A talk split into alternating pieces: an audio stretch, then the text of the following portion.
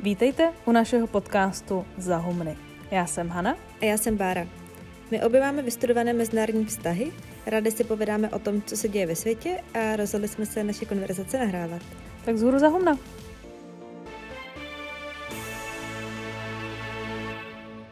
Teplá ranní sprcha, uvařená voda na čaj, cesta do školy či práce, dovezený laptop Made in China. To vše je výsledek nadmíru složitého systému, který stojí a padá na jednom vztahu. Na vztahu člověka a energie. Energie zbalená na cesty. Tatranky v tomhle vztahu určitě taky figurují, ale naše cíle jsou trochu vyšší. Chceme se zamyslet nad tím, jak zásadní pro lidstvo je využívání energie. Jakou roli v tom všem hrají státy a taky nad tím, jak se vymanit ze závislosti na pálení fosilních paliv. A jestli nám náhodou nevzniknou jenom závislosti nové. Dneska si tak nejdřív uděláme průlet dějinami, z čeho všeho jsme jako lidé čerpali energii. Pak se podíváme trochu blíž na to, jak změnili svět fosilní paliva, která jsou doteď krví v žilách dnešního světa. Ve třetí části si nakreslíme takovou mapu dilemat, kterým se nevyhneme, pokud chceme realisticky a efektivně řešit změnu klimatu. No a v závěru se pak podíváme na to, co už teď aktuálně děláme pro to, abychom tady všichni neschořili.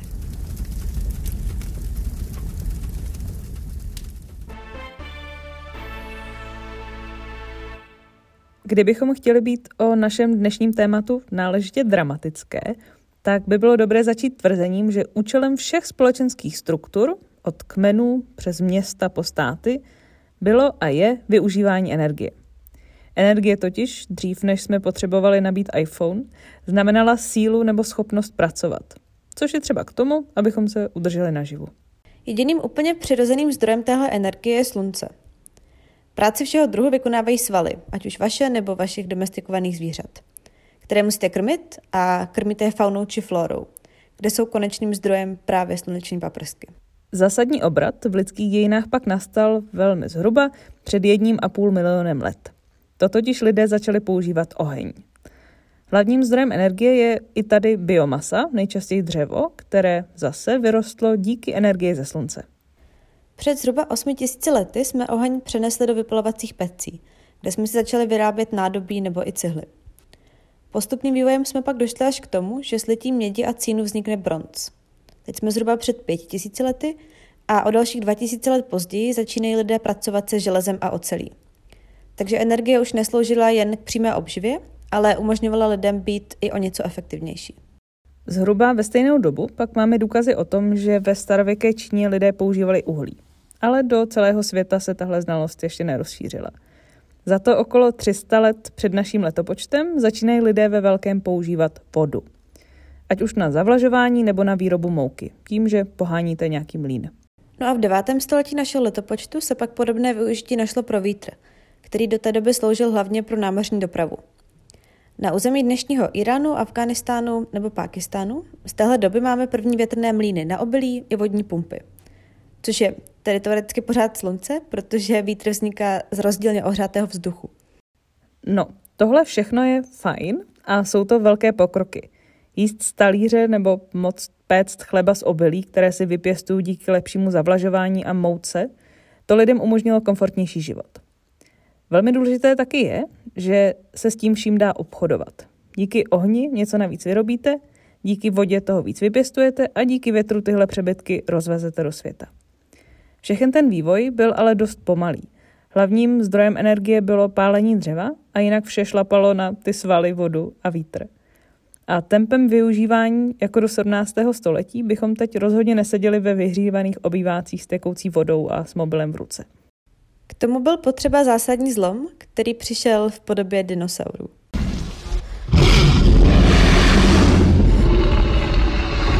Pochopitelně ne těch živých a nešlo jen o dinosaury, ale o jakékoliv fosílie, takže teď si tušíte, kam míříme, mluvíme samozřejmě o fosilních palivech. Okolo roku 1800 totiž došlo doslova k energetické revoluci, kdy lidé začali používat uhlí, což vedlo k vynálezům parního stroje, turbín a taky to dost rozšířilo možnosti dopravy. Díky zemnímu plynu se pak ve městech začalo svítit, což mělo úplně zásadní vliv na produktivitu a možnosti práce po západu slunce.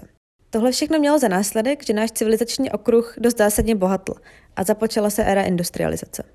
Okolo roku 1880 se pak začaly objevovat elektrické generátory, ať už na principu páry nebo vody. Přelomovým vynálezem byl i spalovací motor. A na významu pak začala nabývat ropa. The chant is drill baby drill. Ta se původně používala jako lék, ale pak lidé přišli na to, jak z ropy udělat palivo do kočáru bez koní, jak se původně říkalo autům. Existovala i první elektrická auta, což je z dnešního pohledu zajímavé, ale byl to právě spalovací motor, kdo nakonec dobil svět. Ropa třeba také dost přispěla i k výsledku první světové války. Britové totiž vyměnili pohon svých lodí z uhlí právě na ropu, díky čemuž pak porazili Německo na moři. Celkově tak došlo k tomu, že se v 90. letech 19. století překlopil poměr fosilních paliv a té tzv. biomasy, tedy dřeva a podobně. A začalo se používat víc toho prvního. Takže na konci 19. století nám zásadně roste bohatství. A to díky vynálezům právě třeba automobilu nebo i dostupnosti elektrické energie. Dá se samozřejmě ale říct, že to celé má i stinnou stránku. Na překotný rozvoj se společnostem hůř adaptuje. A tak se stalo, že třeba vznikala hnutí jako ludité, kteří ničili stroje, protože se báli o práci. Nový svět je zkrátka děsil a vymoženosti, které díky novému blahobytu teoreticky mohli mít, jim ten existenční strach prostě nevykompenzovali. No a pokrok má i nečekané stinné stránky, kdy nové technologie lidi staví do nových situací a rolí, se kterými se nevždy umí poprat. A tak třeba skončíte v 50. letech 20. století s celou generací deprimovaných žen na předměstích, které sice díky elektřině mají pračku, ale za to jednak musí prát častěji než předtím a zároveň jim taky manžel v autě odjede na celý den pryč a oni zůstanou uvězněné o samotě bez jakéhokoliv vyžití v depresivním satelitu. Zkrátka během několika desítek let změníte společnost k nepoznání, ale to neznamená, že ti jednotliví lidé jsou v ní na tu změnu připraveni. To ale trochu předbíháme, respektive přeskakujeme další zlomový moment. Jestli se první světová válka nesla v duchu uhlí a ropy, tak s tou druhou je spojený další milník světové energetiky. Jaderná energie, respektive nejdřív jaderná bomba, která vzešla z projektu Manhattan ve Spojených státech, ale dostali jsme se až do mírového využití jaderné energie právě pro výrobu elektřiny. Takže nějakých 150 let po začátku revoluce jsme se na západě pohodlně usadili v globální ekonomice, která stojí na fosilních palivech – uhlí, ropě a zemním plynu. Z nich vyrábíme elektřinu, teplo, jezdíme na ně, vyrábíme z nich všechno, od plastu po hnojiva. A do toho máme na výrobu elektřiny sem tam taky trochu toho jádra. No a další, a zatím poslední skok, který je spíš takové poskočení, tak jsou obnovitelné zdroje.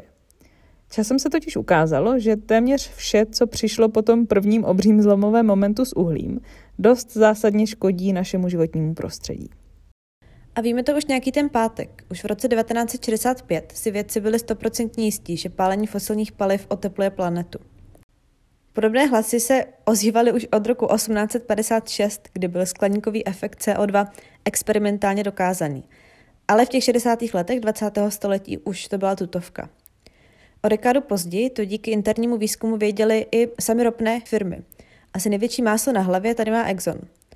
Nebyl jediný, v roce 1997 CEO BP, tedy ředitel jedné z velké sedmičky ropných společností, v projevu na Stanfordu veřejně přiznal, že lidé mají vliv na klima. There's a lot of noise in the data. It's hard to isolate cause and effect. But there is now an effective consensus amongst the world's leading scientists and serious and well-informed people outside the scientific community that there is a discernible human influence on the climate and a link between the concentration of carbon dioxide and the increase in temperature. No a o více než 20 let později ropné společnosti do obnovitelných zdrojů investují fenomenálních 0,8% ze svých celkových investic poté co už minimálně 60 let víte, že s fosilními palivy to dál nepůjde. Teď je potřeba k tomu všemu udělat jednu drobnou poznámku pod čarou. 40 až 50% lidí na světě pořád spolehá na dřevo. Celkově se z té změné biomasy získává nějakých 10% energie globálně. To, že světová ekonomika stojí a padá s ropou, k tomu se ještě dostaneme, Ale v rámci tohohle historického okénka musíme připomenout, že ten vývoj je hodně nerovnoměrný. Na světě jsou zkrátka různá ohniska výroby a spotřeby a někde tyhle trasy prostě neprobíhají vůbec.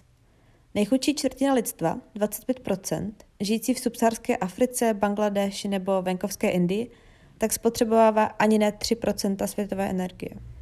Takže je jen potřeba myslet na tenhle nepoměr. Což nějak neumenšuje fakt, že ta revoluce v podobě fosilních paliv nás dovedla až do bodu, kdy víme, že to není udržitelné. Snažíme se tedy svým způsobem navrátit ke kořenům a pracovat s těmi zdroji energie, co předtím. Slunce, vodou a větrem, jen s o dost lepšími technologiemi. Zároveň pracujeme i na inovacích. Buď abychom mohli s obnovitelnou energií lépe pracovat, což tedy znamená hlavně lépe uchovávat. Pořád to totiž neumíme ve velkém, takže takový ten známý argument, co budeme dělat, až nebude svítit slunce, tak ten prostě neumíme jednoduše odbít. Tím, že bychom řekli, když svítí, tak si nabijeme baterie a z těch pak budeme čerpat. Nemusí to být jen baterie. Může to být třeba i přečerpávání vody, kdy když svítí, vypumpujete vodu nahoru na kopec a když nesvítí, necháte ji padat dolů do turbíny. A tím pak vyrábíte elektřinu. Ale pořád to není technologie, kterou máme na každém rohu. A do té doby ty výpadky obnovitelných zdrojů řešíme zemním plynem. Ten sice má asi poloviční emise než ropa nebo uhlí, ale má jiné problémy, ať už uniky metanu, nebo třeba geopolitické detaily jako závislost na Rusku. Kromě toho se samozřejmě pracuje i na až takových sci-fi řešeních. Konkrétně se třeba snažíme o jadernou fúzi, kde místo štěpení jader, jako v jaderném reaktoru, jádra atomu spojujete, což taky uvolní obrovské množství energie. Asi nejznámější přístroje, které toto mají zvládat, se jmenují tokamaky a pak ještě zkoušíme lasery. Ale než se nějaký takový tokamak připojí do sítě a bude zásobovat energii města, tak to ještě pár let potrvá. A to v případě, že všechno půjde dobře. O něco méně sci-fi, ale za to bez plošného využití jsou třeba malé modulární reaktory, takové kapesní jaderné elektrárny, nebo třeba v dopravě vodík. To vše je teď tak nějak v plenkách a těmhle řešením se dostává pořádné pozornosti až v posledních letech. A byl by zázrak, kdyby to najednou během pár let začalo fungovat v nějaké rozhodující míře. Než tak přijde nějaký zázrak, budeme muset udělat ten druhý velký zlom v energetické historii lidstva. Jestliže ten první byl od svalu a slunce směrem k fosilním palivům, tak ten druhý musí být od fosilních paliv směrem k nízkoemisním udržitelným zdrojům. Což nebude vůbec jednoduché, protože poptávka po energiích ještě nikdy v dějinách lidstva neklesla a nemůžeme úplně spoléhat na to, že klesne. Projekce jsou až takové, že do roku 2050, tedy za 30 let, poptávka po energiích vzroste o 50 až 100% A v současné době tak nenahrazujeme fosilní paliva obnovitelnými, ale jen přidáváme obnovitelné zdroje a obojího chceme víc. Energetická transformace směrem k fosilním palivům, kterou jsme teď popsali, tak jde bez pochyby označit za civilizační změnu. Život na téhle planetě zkrátka už nebyl nikdy stejný. Zatímco dřív měl člověk k dispozici jen ty svaly a slunce, teď najednou lidstvo začalo používat suroviny, s kterými se otevřely úplně jiné možnosti. Ruku v ruce s tímhle horizontem ale přišly i nové problémy a výzvy, na které se teď podíváme. Poměrně záhy státy zjistily, že ona mince energetické transformace má dvě strany. Na jedné byly všechny ty nové možnosti, jak se jako společnost rozvíjet. Na druhé straně ale vznikla nová potřeba, kterou jste museli neustále uspokojovat. A ze zázračné nové energetické revoluce se stala nutnost. Pokud byste jako stát selhali v tom, že byste si nezajistili dostatek potřebných surovin, ať už uhlí nebo pak ropy či zemního plynu, hrozilo vám, že začnete ekonomicky zaostávat. Prohrajete válku, nebo se vám prostě rozloží celá struktura společnosti. Tohle všechno vedlo k tomu, že se z energetiky stal akademicky řečeno politický imperativ prvního řádu, čili nutná nutnost. Každý stát se s touhle potřebou zajistit energetickou bezpečnost vypořádává různě. Jednou z klasických strategií je snaha takzvaně diversifikovat zdroje energie, tedy mít více různých zdrojů, abyste mohli v případě výpadku nahradit jeden druhým. Třeba Česko v současnosti elektřinu vyrábí zhruba z 40% z uhlí, z 10 z zemního plynu, další 40% je jádro a necelých 7% jsou obnovitelné zdroje. Každopádně fakt, že si vůbec můžeme vybírat, jaké zdroje chceme používat, rozhodně historicky nebylo samozřejmostí. Stojí tak za to udělat malou historickou odbočku a podívat se, jak se státy v minulém století k téhle svojí nové povinnosti začaly stavět. A jaká vlastně byla cesta k tomu, že dnes je pojem energetická bezpečnost v základním slovníku každého politika. Jako hezký příběh na začátek můžeme využít ten už zmíněný přechod britského námořnictva z uhlí na ropu. Před chvílí jsme říkali, že i díky tomu přechodu královské lodě porazily ty německé, protože se staly rychlejšími a efektivnějšími. V roce 1911, když se o přechodu rozhodovalo, ale v britském kabinetu rozhodně nepanovala schoda. I tehdejší ministr námořnictva, kterým nebyl nikdo jiný než Winston Churchill, tak dlouho váhal. Na jedné straně totiž byl technologický posun, na straně druhé ale jedno dilema, které provází energetickou politiku dodnes, a sice otázka závislosti. Přechod z uhlí na ropu totiž tehdy znamenal také to, že místo spolehlivého velšského uhlí se stane britská armáda závislá na dodávkách ropy z Iránu. Ten tehdy sice spadal pod kontrolu britského impéria, ale situace, kdy musíte nějakou surovinu dovážet přes čtvrt planety, je zkrátka dost jiná, než když si ji těžíte na svém dvorku. Příběh britského námořnictva je jen drobnou ilustrací širšího trendu, který energetická transformace pro politiku znamenala. Přechod na uhlí a ve větší míře na ropu znamenal, že zdroje energie přestaly být lokální a místo toho začaly být importované, dovážené a často hodně zdaleka. Začala tak vznikat nová energetická mapa světa a o kontrolu míst se surovinami, nejdřív s uhlím, pak ropou i zemním plynem, měly státy velký zájem. Během druhé světové války jsme tak viděli celé bitvy, které se vedly jenom kvůli kontrole ropných polí, ať už v Pacifiku nebo třeba v Africe. Obecně tahle nutnost dovozu surovin stavila státy před nejrůznější dilemata. Nejvíce to samozřejmě týkalo rychle se industrializujících států západu. Jejichž poválečný hospodářský boom byl z velké části zásluhou levné ropy a díky ní pak i nízkým cenám energií. Právě státy západu nějakou dobu mysleli, že otázku nepříjemné závislosti vyřeší tak jako spoustu jiných věcí starým dobrým imperialismem. Třeba Británie se jako koloniální mocnost s velkými vazbami na region podílela na rozvoji těžby ropy na Blízkém východě, a to od samotného začátku. Bez technologií vyspělých států by tehdy velmi chudé země jako Saudská Arábie, Katar nebo Kuwait s těžbou ani nemohly začít. A většinou to skončilo tak, že celou těžbu prováděly západní ropné společnosti a platili za to těm státům nějaké daně. Blízký východ, který máme s těžbou ropy spojený, začal ve velkém těžit právě až v období po druhé světové válce. Ještě v roce 1940 se tam těžilo pouze 5% světové produkce a hlavním hráčem s 60% byly tehdy Spojené státy. To se ale právě po válce začalo měnit a začal rychle narůstat význam Blízkého východu. Jenže ty imperiální pokusy, o kterých jsem před chvílí mluvili, tak v tuhle chvíli už úplně být nemohly. Po druhé světové válce totiž začal probíhat ještě jeden proces, který v konečném důsledku ukončil naděje toho západního světa, že si nad regionem Blízkého východu udrží kontrolu.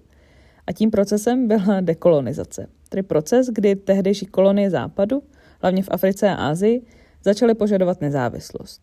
No a snaha o to získat nezávislost a dělat si věci tak, jak sami chcete, se úplně neslučovala s tím, že váš nejcennější surovinový zdroj spravuje někdo jiný. Ta svářící se snaha státu na Blízkém východě, aby tu produkci víc a víc kontrolovali, a protisnaha západní společnosti za tu těžbu platit co nejméně, občas vyústila v příběhy, za které by se nemuseli stydět ani scenáristé Jamesa Bonda. Například v Iránu CIA a britské tajné služby v roce 1953 společně provedli převrat a od moci dostali tehdejšího premiéra Mossadiga, který blokoval novou dohodu s ropnými společnostmi. Nicméně v tenhle moment už Západ přímo nekontroluje suroviny, které potřebuje. A v 70. letech tak byla až na nějaké výjimky těžba ropy skoro všude nacionalizovaná. Což znamená, že nad ní převzali kontrolu národní společnosti těch států, kde se ropa těžila. A jak ukázalo dění následujících let, ekonomická kontrola světově nejcennější suroviny sebou přináší i obrovskou politickou moc. Už během 60. let mezi sebou začaly jednat blízkovýchodní státy a pak třeba Libie nebo Venezuela. To všechno byly velcí producenti ropy. A oni začali jednat o tom, jak ideálně společně ovlivňovat světový trh s ropou, jak moc ropy produkovat a tak dále. A tahle jednání vedla k založení známé skupiny OPEC, která je dodnes jedním z hlavních hráčů na ropném trhu. I když do té organizace nepatří třeba Rusko nebo Spojené státy. No a v roce 1973 pak OPEC své kontroly na trhu využil už i k tomu, aby začal tlačit na nějaké své politické priority. Z ropy se tak stal mocný politický nástroj. Takzvaný první ropný šok z roku 1973 vešel do historie jako obrovský milník. Tehdy vypukla další z arabsko-izraelských válek, takzvaná Jom Kipurská, kdy na Izrael podporovaný Spojenými státy zautočil Egypt, pro změnu podporovaný Sovětským svazem. Do vojenského konfliktu se nevojenským, ale možná o to drtivějším způsobem zapojil i OPEC, kterému se nelíbila podpora západních států Izraeli. V reakci na to organizace oznámila, že omezí těžbu a zastaví dodávky do Spojených států a nizozemí, skrze které tehdy ropa proudila dál do Evropy. Svými vlastními slovy použili ropnou zbraň. Následky byly drtivé. Celosvětově stouply ceny ropy téměř čtyřikrát. V Británii dočasně zavedli třídenní pracovní týden, jinde v Evropě se zase zakazovalo nedělní ježdění autem a americké televize hořekovaly nad tím, že naše monstra, jak říkali velkým automobilům, umírají. The monsters are dying of thirst. The energy crisis is killing them. Ropa byla zkrátka už tehdy hybnou silou světové ekonomiky a Západ se dostal do situace, kdy jeho spotřeba byla tak veliká, že ji ani Spojené státy nemohly pokrýt ze svých zdrojů, které už tenkrát měly. Jinými slovy, se celý Západ dostal do té nepříjemné situace závislosti, o které jsme mluvili. Ropné šoky, protože po roce 1973 přišel ještě druhý, v roce 79, tak zmínili mnohé, od politiky přes ekonomii až po diplomaci. Tahle ta zkušenost vlastní zranitelnosti ale konečně nastartovala pořádnou debatu o energetické politice. A v akademické literatuře i v reálné politice se začalo mluvit o konceptu energetické bezpečnosti. Ta akademická literatura se rozhodně neschodne na jedné definici toho, co vlastně energetická bezpečnost je. A souvisí to i s tím, že pro různé země může bezpečnost znamenat něco jiného. V závislosti na tom, k jakým zdrojům mají přístup nebo co konkrétně potřebují. Taková klasická definice bývá něco v tom smyslu, že energetická bezpečnost je dostupnost dostačujících dodávek za přijatelnou cenu. Tahle definice má dvě části, jednak tu geopolitickou, tedy že si zajistíte fyzický přístup k surovinám, no a pak je tam ta ekonomická část, že budete schopni za ty dodávky zaplatit. Jakákoliv taková definice ale bude samozřejmě velmi zjednodušená. A při přemýšlení o energetické bezpečnosti je potřeba řešit mnohem víc věcí. Jedna z nich může být třeba otázka toho, jaký by měl být vztah mezi státem, který si v konečném důsledku nemůže dovolit zásadní výpadky energií, a soukromými společnostmi, které ve většině západních společností energetický biznis dělají. V našem případě je to třeba debata o Česu a vlastně o tom, jaká má být jeho role a jeho vliv. Dalším aktuálním případem může být krach společnosti Bohemia Energy. Z jiného soudku, ale věc, kterou také není možné vynechat, je například otázka kybernetických útoků na ropovody nebo ropné tankery. Stačí vzpomenout na nedávný masivní útok na americký ropovod Colonial Pipeline. Vlastně energetická bezpečnost se tak najednou propojuje s obranou i s novými technologiemi. Tahle otázka se ale projevuje i v úplně konkrétních politických otázkách. Tak třeba Německo chtělo dostavit plynovod Nord Stream 2, aby si zajistilo zemní plyn. Sice je z Ruska, což geopoliticky není úplně výhodné, ale tlačí na vás ten imperativ, že potřebujete energii. Nebo třeba přátelství Spojených států a Saudské Arábie. Tam to rozhodně není o tom, že si ty dvě země náramně rozumí a mají toho tolik společného. Společného mají to, že Saudové mají ropu a Spojené státy ji potřebují. A zase, bylo by trochu krátkozraké tvrdit, že se s těmihle státy prostě nemáme vůbec bavit. Je to problematické? Ano. Je to jednoduché? Nikoliv. No a do celého tohohle přemýšlení o energetické bezpečnosti musíme přidat ještě jednu věc, toho slona v místnosti, kterým je otázka udržitelnosti naší energetické spotřeby. Ta bezpečnost totiž dneska čím dál tím víc znamená nejenom zajištění dostatku energie za přijatelnou cenu, ale také výběr zdrojů energie, které neznečišťují tak moc jako fosilní paliva a které nám umožní vyhnout se klimatické katastrofě. A právě v tomhle spočívá základ té energetické transformace, kterou dneska prožíváme. Tak, když teď víme, co je energetická bezpečnost a co všechno kvůli ní jsou lidé a státy schopné udělat, můžeme se posunout zase o kousek dál. A sice k tomu, jak vlastně dnes energetická geopolitika vypadá. Vypomůžeme si v téhle kapitole metaforou mapy. Všechny tyhle možné vazby a závislosti, které naše neutuchající spotřeba energie vytváří, si totiž můžeme hezky představit právě na světové mapě. Díky svým zásobám surovin totiž na obrovské důležitosti nabudou místa, po kterých by za normálních okolností ani pes neštěkl. K té úplně aktuální situaci se dostaneme za chvíli, ale pro představu nám teď stačí jedno číslo, které je už několik desetiletí víceméně pořád stejné. A sice fakt, že okolo 85% naší energetické spotřeby pokrývají fosilní paliva. V průběhu let se mění poměr mezi uhlím, ropou a zemním plynem a být zemní plyn je o něco klimaticky příznivější, tak do těch fosilních paliv ho řadíme taky. A protože jsou tak zásadní, tak na důležitosti nevyhnutelně nabývají i oblasti, odkud se fosilní paliva berou. V epizodě o nadnárodních korporacích jsme mluvili o naprosto nesmyslné geopolitické síle Panamy, jakožto daňového ráje. A ve stejném duchu bychom mohli mluvit o nesmyslné síle pouštního státu Saudská Arábie nebo Katar. Každopádně, když si představíte onu světovou energetickou mapu, tak třeba malinké státy Blízkého východu tam budou hrát obrovskou roli a budou složit jako bod, od kterého potáhneme trasy ropných tankerů do celého světa. A pokud jste na jejich surovinách závislí a máte zájem na stabilních dodávkách, tak jako politik budete mít vždycky v hlavě malinkatý hlásek, který vám tohle bude připomínat, když budete přemýšlet, jakou politiku vůči těm státům uplatňovat. A teď jak úplně konkrétně vypadá ta světová energetická mapa fosilních paliv? Co se týče ropy, Spojené státy se z největšího odběratele staly v poslední zhruba dekádě největším producentem. Tohle je revoluce sama o sobě a Spojeným státům se to podařilo díky takzvanému frakování, což je metoda těžby, díky které ze země dostanete suroviny, které byste tradičním způsobem prostě neměli šanci vytěžit. Díky stejné metodě jsou Spojené státy i největším producentem zemního plynu. Co se týče uhlí, tak skoro polovinu veškerého světového uhlí vyprodukuje Čína. Mimochodem na celosvětově osmém místě v těžbě uhlí je Německo. Když dáme všechny fosilní paliva dohromady, tak ve výrobě vedou samozřejmě Spojené státy. Za nimi Rusko a na překvapivém třetím místě je Irán. V top desíce jsou samozřejmě ještě Katar, Saudská Arábie a Čína, ale i Kanada, Austrálie a Norsko.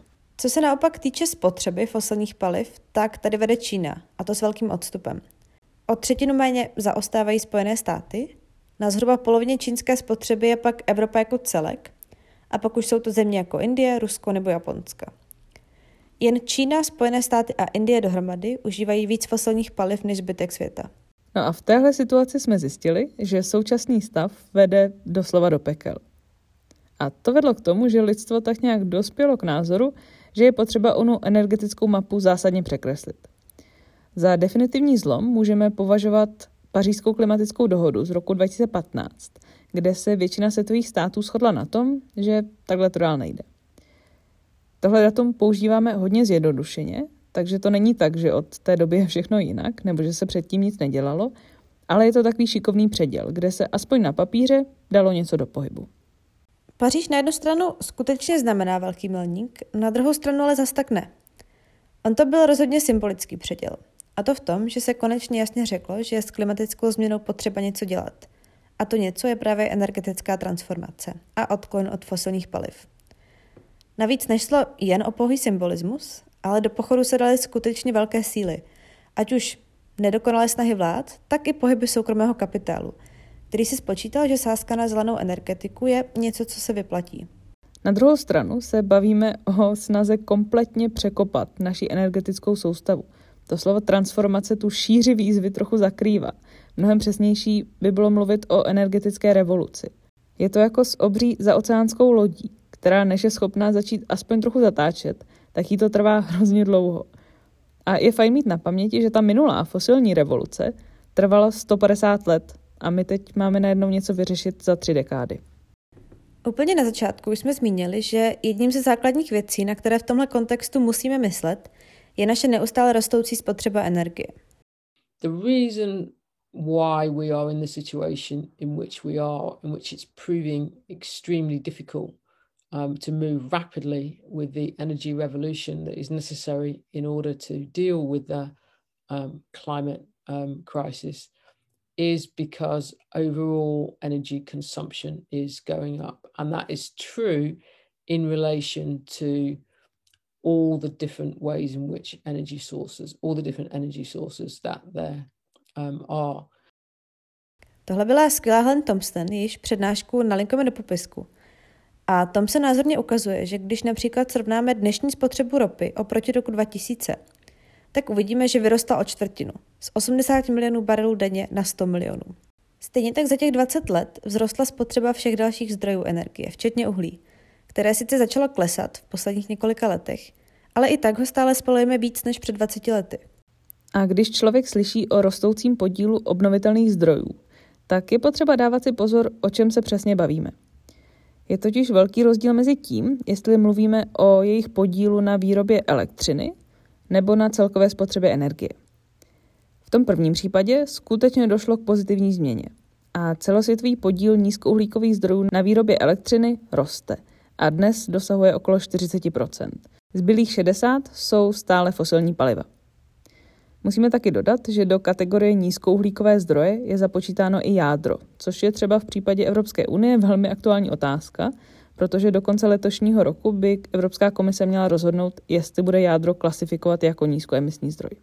Jak už ale asi správně tušíte, v tom druhém případě, tedy co se týče podílu obnovitelných zdrojů na celkové světové spotřebě energie, tak je tenhle příběh mnohem méně optimistický.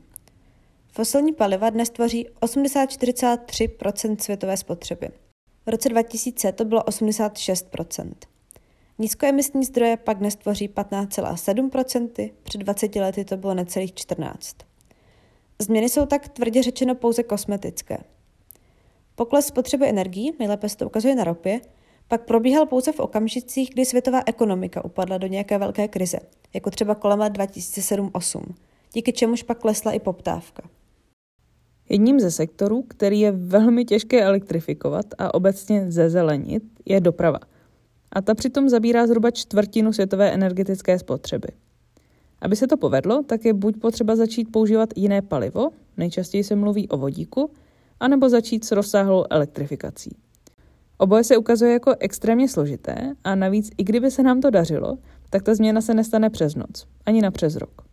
Jen ve Spojených státech v současnosti jezdí 280 milionů aut. Většina z nich jezdí na benzín a v průměru auto používáte 12 let. Nikdo tak nemůže očekávat, že by američané teď hromadně svých 280 milionů aut odložili a přesedlali na elektrická. A zase, i kdyby ano. A v konečném důsledku masové zapojení obnovitelných zdrojů je něco, co chceme podporovat. Tak ale ani tenhle svět není bez problémů. Respektive i svět obnovitelných zdrojů má svoje závislosti a dilemata. My jsme trochu zvyklí dávat obnovitelné zdroje a fosilní paliva do protikladu. Vidět to černobíle. A rámovat to tak, že cílem je opustit fosilní paliva a přejít k těm obnovitelným. Takové rámování je ale do jisté míry iluzorní, a to hned z několika důvodů. Jeden z nich je fakt, že při samotné výrobě technologií, jako jsou solární panely nebo větrné turbíny, tak se spotřebovává dost fosilních paliv, Hlavně proto, že jsou vyrobené z ocely. No a výroba oceli je velmi energeticky náročná. Ocelářství je zodpovědné až za 9% celosvětových emisí z fosilních zdrojů. Mimochodem většina ocelářství se přesunula v posledních desetiletích do Číny. Tudíž Čína produkuje o to víc emisí a my si pak ty výrobky z ocely od ní zpátky kupujeme a chválíme se, jak se nám daří snížit emise díky obnovitelným zdrojům. Tohle je vhodná chvíle vrátit se k té naší metafoře mapy. Éra obnovitelných zdrojů, ke které bychom rádi došli, totiž rozhodně neznamená, že onen diktát geografie zmizí. On nezmizí, jen začne platit trochu jiná geografie než doteď. Když jsme popisovali mapu závislostí na fosilních zdrojích, ty maličké země, které začaly být v mezinárodní politice klíčové, všechny ty dopravní trasy a tak dále, tak to je samozřejmě situace, která staví řadu států do nevýhodné pozice, protože jsou na někom závislé. A občas se člověk setká s představou, že v éře obnovitelných zdrojů tohle přestane platit, že prostě geografie ztratí svoji moc. Každý si na střechu dáme jeden solár a máme vyhráno. Jenže to tak úplně neplatí. Kromě toho, že závisíme na surovinách, které potřebujeme třeba k výrobě soláru, tak jsme také, aspoň dnes, závislí na státech, které mají to know-how, jak ty technologie vyrábět. A to platí opět hlavně pro Čínu. No a geografie drží ještě jeden trumf v ruce. A sice ten, že jsme samozřejmě závislí na přírodních podmínkách – v tom, abychom solární nebo větrnou elektřinu mohli produkovat. Pokud vás nefouká nebo dostatečně nesvítí, nijak to nezměníte. A myslet si tak, že obnovitelné zdroje nás osvobodí od té staré známé geopolitiky, tak je zkrátka dost naivní. Neřešíme ale jen dilemata závislostí, řešíme i morální dilemata. Je dobré být závislé na někom, kdo vraždí a utlačuje opozici? Asi ne, ale v případě obnovitelných zdrojů je dobré brát solární panely od země, která využívá otrockou práci Ujgurů a jiných menšin? Hm, těžko říct. Morální dilema ale obsahuje i rozhodnutí opustit fosilní paliva, respektive tlačit na všechny, aby od nich co nejrychleji odešli. Jedním z důvodů, proč je máme všichni tak rádi, je fakt, že je to levné řešení a že na ně máme opravdu promakanou infrastrukturu, která není neprůstřelná, třeba Britové teď nemají benzín, když jim vypadnou řidiči, kteří ho dovezou na pumpy, ale kolem a dokola to všechno jede jako dobře naolejovaný stroj.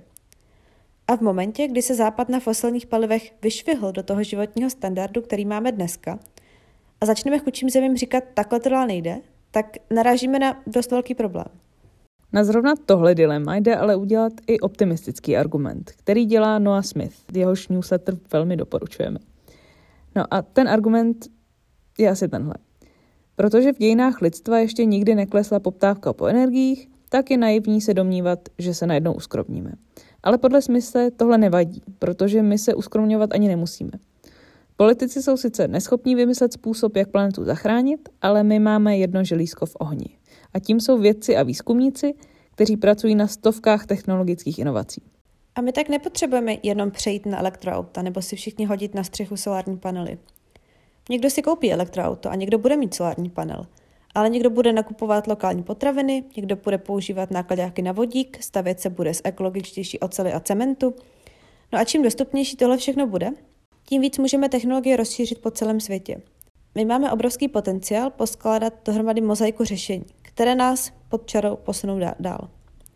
A to znamená, že se nemusíme uskromnit, jen musíme tvořit poptávku a politickou vůli k tomu těmhle řešením otevírat dveře. To samozřejmě neznamená, že to půjde snadno. S každým novým řešením umře nějaké starší a v tom umírajícím má pravděpodobně někdo velké peníze. Proto podle Smise jsou největší žába na pramení fosilní firmy, které svým lobbyingem, dezinformacemi a nečinností blokují důležité kroky směrem k dekarbonizaci. Tak, tenhle technooptimismus je samozřejmě fajn a může být motivující. Nicméně my tuhle kapitolu zakončíme zas o něco negativnější myšlenkou. Je otázka, do jaké míry je tahle transformace čistě o energii a do jaké míry je to záležitost nějaké obecnější lidské nátury, která prostě nejde dohromady s udržitelností. Vše, s čím lidé pracují, je omezený zdroj. Ropa, křemík do solárních panelů, lidská práce, čas. A to, že máme tendenci naše zdroje nadspotřebovávat a naší činností škodit planetě, to nevyřeší přechod směrem pryč od fosilních paliv. Skončíme sice s čistším ovzduším, ale vzácné kovy do baterií pořád budou těžit děti. Větrné elektrárny zabíjet ptáky a pořád budeme mít jaderný odpad. To souvisí s tím, že u skoro každé činnosti vznikají tzv. externality. Negativní vedlejší efekty, které se nepropíšou do ceny. Což se dá případně řešit třeba daněmi. Jedním z nástrojů, který bychom mohli použít, je pracovat se skutečnými náklady. Jako dobrý příklad může být třeba daň na uhlík. Při výrobě valné většiny věcí vznikají emise. Ty nám oteplují planetu, znečišťují vzduch, takže je nechceme. Takže pokud jste třeba dodavatel elektřiny, budete muset zaplatit daň, pokud ji vyrábíte z uhlí. Což povede k tomu, že vaše konkurence, co má solární park, tak bude moct prodávat prout mnohem levněji. Uhlobaran tak zaplatí uhlíkovou daň, protože jste mu zdanili negativně externalitu jeho činnosti. Prostě nalepíte cenovku na věci, které škodí občanům, což povede k tomu, že škodlivé věci budou dražší. A pak už může konat trh, přesně tak, jak to mají ekonomové rádi. Takže ať už to budou nové technologie nebo daně, co nakonec skrotí tuhle lidskou náturu, je před námi ještě dlouhá cesta, než se nám možná podaří ten druhý velký energetický skok. Vraťme se teď ještě úplně nakonec do přítomnosti. V posledních týdnech Evropou obchází strašidlo toho, aby bylo v zimě čím topit. Obecně zdražují energie, zdražuje zemní plyn, protože ho není dost, a zdražuje elektřina, protože pětina evropské elektřiny se vyrábí právě ze zemního plynu. Ten výhled není zrovna růžový. Přes zimu se očekává, že plynu bude nedostatek a i do další budoucnosti není úplně fajn spolehat na komoditu, kterou nemáme doma. Hloupé navíc je, že výpadky v plynu se Evropa snaží kompenzovat uhlím. Ale to je taky drahé, protože ho spoustu poptává třeba Čína, takže se tu znovu ukazuje to celosvětové propojení pohybu surovin. A navíc, když budeme pálit spíš uhlí, poroste cena emisních povolenek, protože uhlí vypouští víc emisí než plyn. No zkrátka na téhle situaci je krásně vidět to, o čem jsme mluvili. Jak potřebujeme stabilní přísun energie a hlavně, jak málo stačí k tomu, abychom se dostali z rovnováhy. Teď to třeba došlo až daleko, že se musíme bát blackoutů, že elektřina prostě nepůjde vůbec, což je jeden ze scénářů pro letošní zimu. Nebolí nás ale samozřejmě jen stoupající ceny energií. Taková skrytá červená nit téhle epizody je změna klimatu. Protože byť se bavíme o energii a o energetické bezpečnosti, tak na nehostinné planetě, kde nic nevyroste a nic nepřežije, tak je vám solární panel dost k ničemu. Pokud to hodně zjednodušíme, tak právě oteplující se planeta je takový zastřešující problém. A možná už v následujících měsících se ohledně něj něco stane. Dojde na dost zásadní jednání na úrovni Evropské unie i OSN, která nám mohou pomoci ještě něco trochu zachránit. A když začneme u Evropské unie, tak tam má svůj program Green Deal. Green Deal je soubor všech různých zákonů a opatření na úrovni Evropské unie, které mají s klimatem něco dělat. A konkrétně do roku 2050 udělat Unii klimaticky neutrální. Je to obrovský balíček všeho možného, který má tuhle hezky znějící nálepku, ale schovává se tam všechno, od zemědělství přes stanění uhlíku až po energetiku. Abychom dosáhli té klimatické neutrality, tak musíme zapracovat na emisích. Takže do roku 2050 máme pod čarou vypouštět nula skleníkových plynů. A protože 75 emisí skleníkových plynů je navázané na výrobu a používání energií, tak energetika je samozřejmě jednou z hlavních oblastí, kde se činit. Kromě Green Dealu jste v posledních měsících možná slyšeli i o Fit for 55, na což už byly vymyšlené snad všechny vtipy o důchodcích a fitness, co vymyslet šli. Takže ty pro teď necháme stranou, protože ona je to docela důležitá věc. Fit for 55 je podobně jako Green Deal sada návrhu, ale je to vlastně dílčí věc. Kdyby Green Deal byl album, tak Fit for 55 je jeden single. A tenhle song o Fit for 55 má znít tak, že díky 13 různým legislativním opatřením se do roku 2030 sníží emise o 55 Proto ten mezistupeň. Je to do roku 2030 a ne 2050. A nejsme zatím neutrální, ale snižujeme o víc než polovinu. Což ani tak není zrovna malý úkol. A spousta se toho, jak jinak, týká získávání energie. Jsou tam i jiné srandy, jako uhlíkové clo, sociální fond, aby se zamezilo dopadům na chudší regiony, nebo využití lesů jako uložiště uhlíku. Ale obří položkou je doprava a obnovitelné zdroje. Zkrátka a dobře, je toho dost a v příštích měsících o balíčku všech těch opatření budou jednat státy i poslanci v Europarlamentu. V druhé půlce roku 2023 bychom se pak měli dočkat finální dohody. No a pak už by se mělo začít dít něco v praxi. Takže to máme Evropskou unii, která se snaží. EU je ale 500 milionů lidí ze skoro 8 miliard. Třeba jeden report, na kterém se podílel český europoslanec Knotek, tak spočítal, že pokud se Unii podaří být do roku 2050 klimaticky neutrální, podaří se zabránit oteplení planety v rozsahu mezi 0,02 a 0,06 stupně v tom roce 2050 a 0,05 a 0,15 stupňů Celsia v roce 2100, což je trochu málo. Takže teď musíme ještě trochu vyzoomovat, a to k Organizaci spojených národů. Od 31. října do 12. listopadu se v Glasgow sejdou zástupci 196 států, kteří podepsali klimatickou dohodu OSN, která byla podepsaná v roce 1992 v Rio de Janeiro. Státy se sejdou už po 26. proto COP26, protože COP, COP znamená Conference of the Parties. Jedna z těchto konferencí byla už i v tom roce 2015, kdy se uzavřela už změna pařížská dohoda. Té se píše, že se všichni budou snažit udržet globální oteplování pod dvěmi stupni Celsia v porovnání s předindustriální érou, čili tou dobou, kdy jsme nepálili fosilní paliva. A ideálně, že se budeme snažit dostat na oteplení jen 1,5 stupně. Aktuálně je planeta teplejší o asi 1,2 stupňů, takže máme co dělat. Glasgow je tak poslední šance, aby se státy doopravdy zavázaly ke snahám udržet se pod touhle hranicí 1,5 stupně. A pak taky, aby podle toho konali. I když na tomhle čísle teda není schoda, protože některé státy jako Čína nebo Austrálie se chtějí držet těch dvou stupňů, které jsou v pařížské dohodě.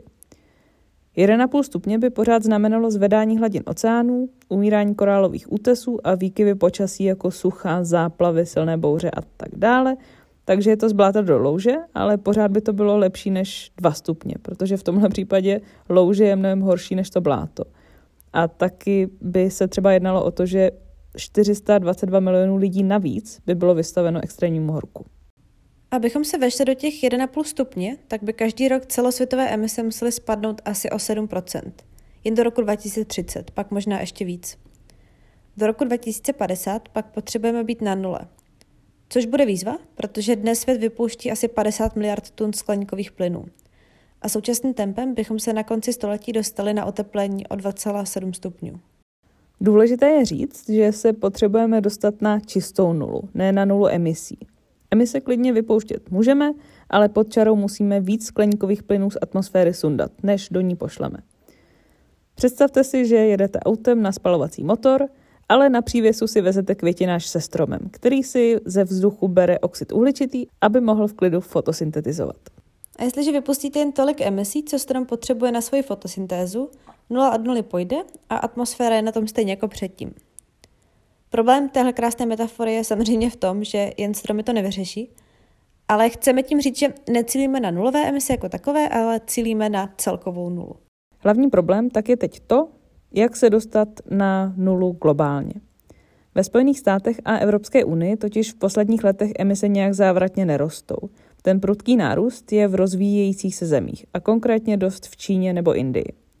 Což nám přináší ta různá dilemata typu naše západní civilizace na fosilních palivech vyrostla a teď chceme někomu upírat stejný luxus. Proto se na konferenci musí řešit i financování všech těch změn.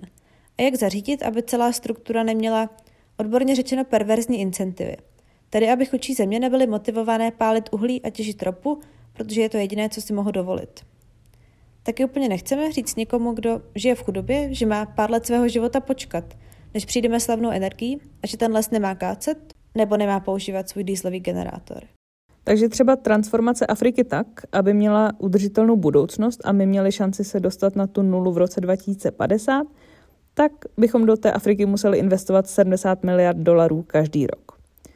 Pokus o tyhle investice už je součástí pařížské klimatické dohody, která obsahuje Green Climate Fund, zelený klimatický fond, a ten měl do rozvíjejících se zemí, nejen do Afriky, poslat 100 miliard dolarů ročně. Což se samozřejmě neděje a jsme teď asi na desetině.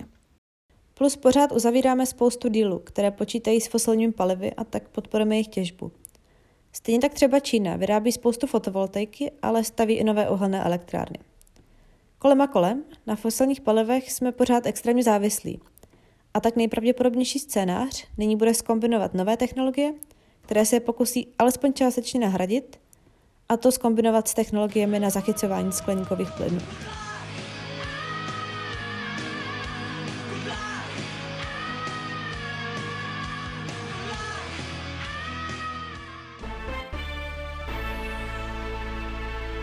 No a teď už se dostáváme k závěrečné názorové části našeho podcastu. A pro mě je tohle jedna z epizod, která se na člověka trochu valí jako velká voda. Lidské potřeby a motivace, obří energetická mapa, to všechno se zdá být nějak až příliš náročné a provázané, než aby bylo v našich silách to nějak vyřešit nebo o tom jen udělat podcast. Ostatně ty provázanosti se často ukážou. Třeba Jedna historka, kterou jsme nakonec do epizody nedali, tak je o druhém ropném šoku v roce 1979. A ten byl způsobený iránskou revolucí. A iránská revoluce svrhla šáha, kterého v zemi dosadil právě Západ, kvůli neposlušnému premiérovi a ropě. A tady si můžete říct, že je to buď karma, anebo efekt motylých křídel, který se nutně globálních systémů, jako je energetika, týká.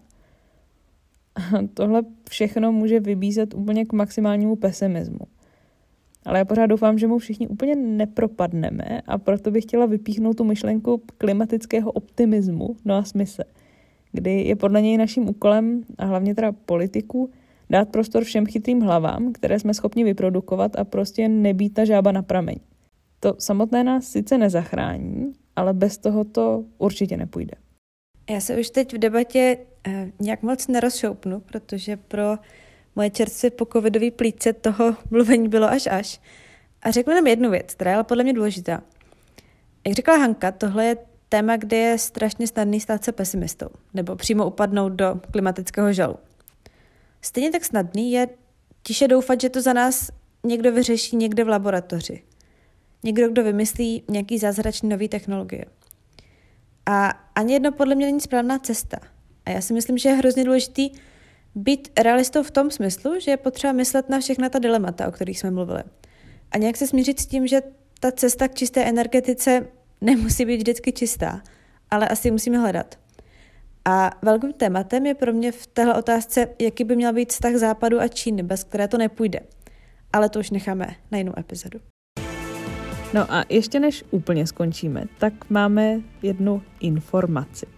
Humna nově najdete i na Hero Hero, což je podle internetu oficiálně předplatitelská platforma. Prostě pro ty, kdo neví, Humna tam můžete podpořit finančně jako předplatitelé a konkrétně 4 eury na měsíc. Epizody budeme vydávat dál takhle veřejně, jak to děláme doteď, a na Hero Hero budeme dávat spíš nějaké drobné zajímavosti. Takže je to spíš kanál pro ty, kdo by nás třeba chtěli podpořit jinak než zprávami. Ale ty stejně dál posílejte, prosím. A kdo byste nám chtěli něco napsat, jako vždycky je to buď e-mail vzoruzahumna.gmail.com nebo Twitter za podržítko humny. Tam teď možná, až epizodu zveřejníme, tak nazdílíme i pár zajímavých grafů. No a nebo i na naše Instagramy Háňule nebo podřídko Bramborová. Tak naslyšenou příště.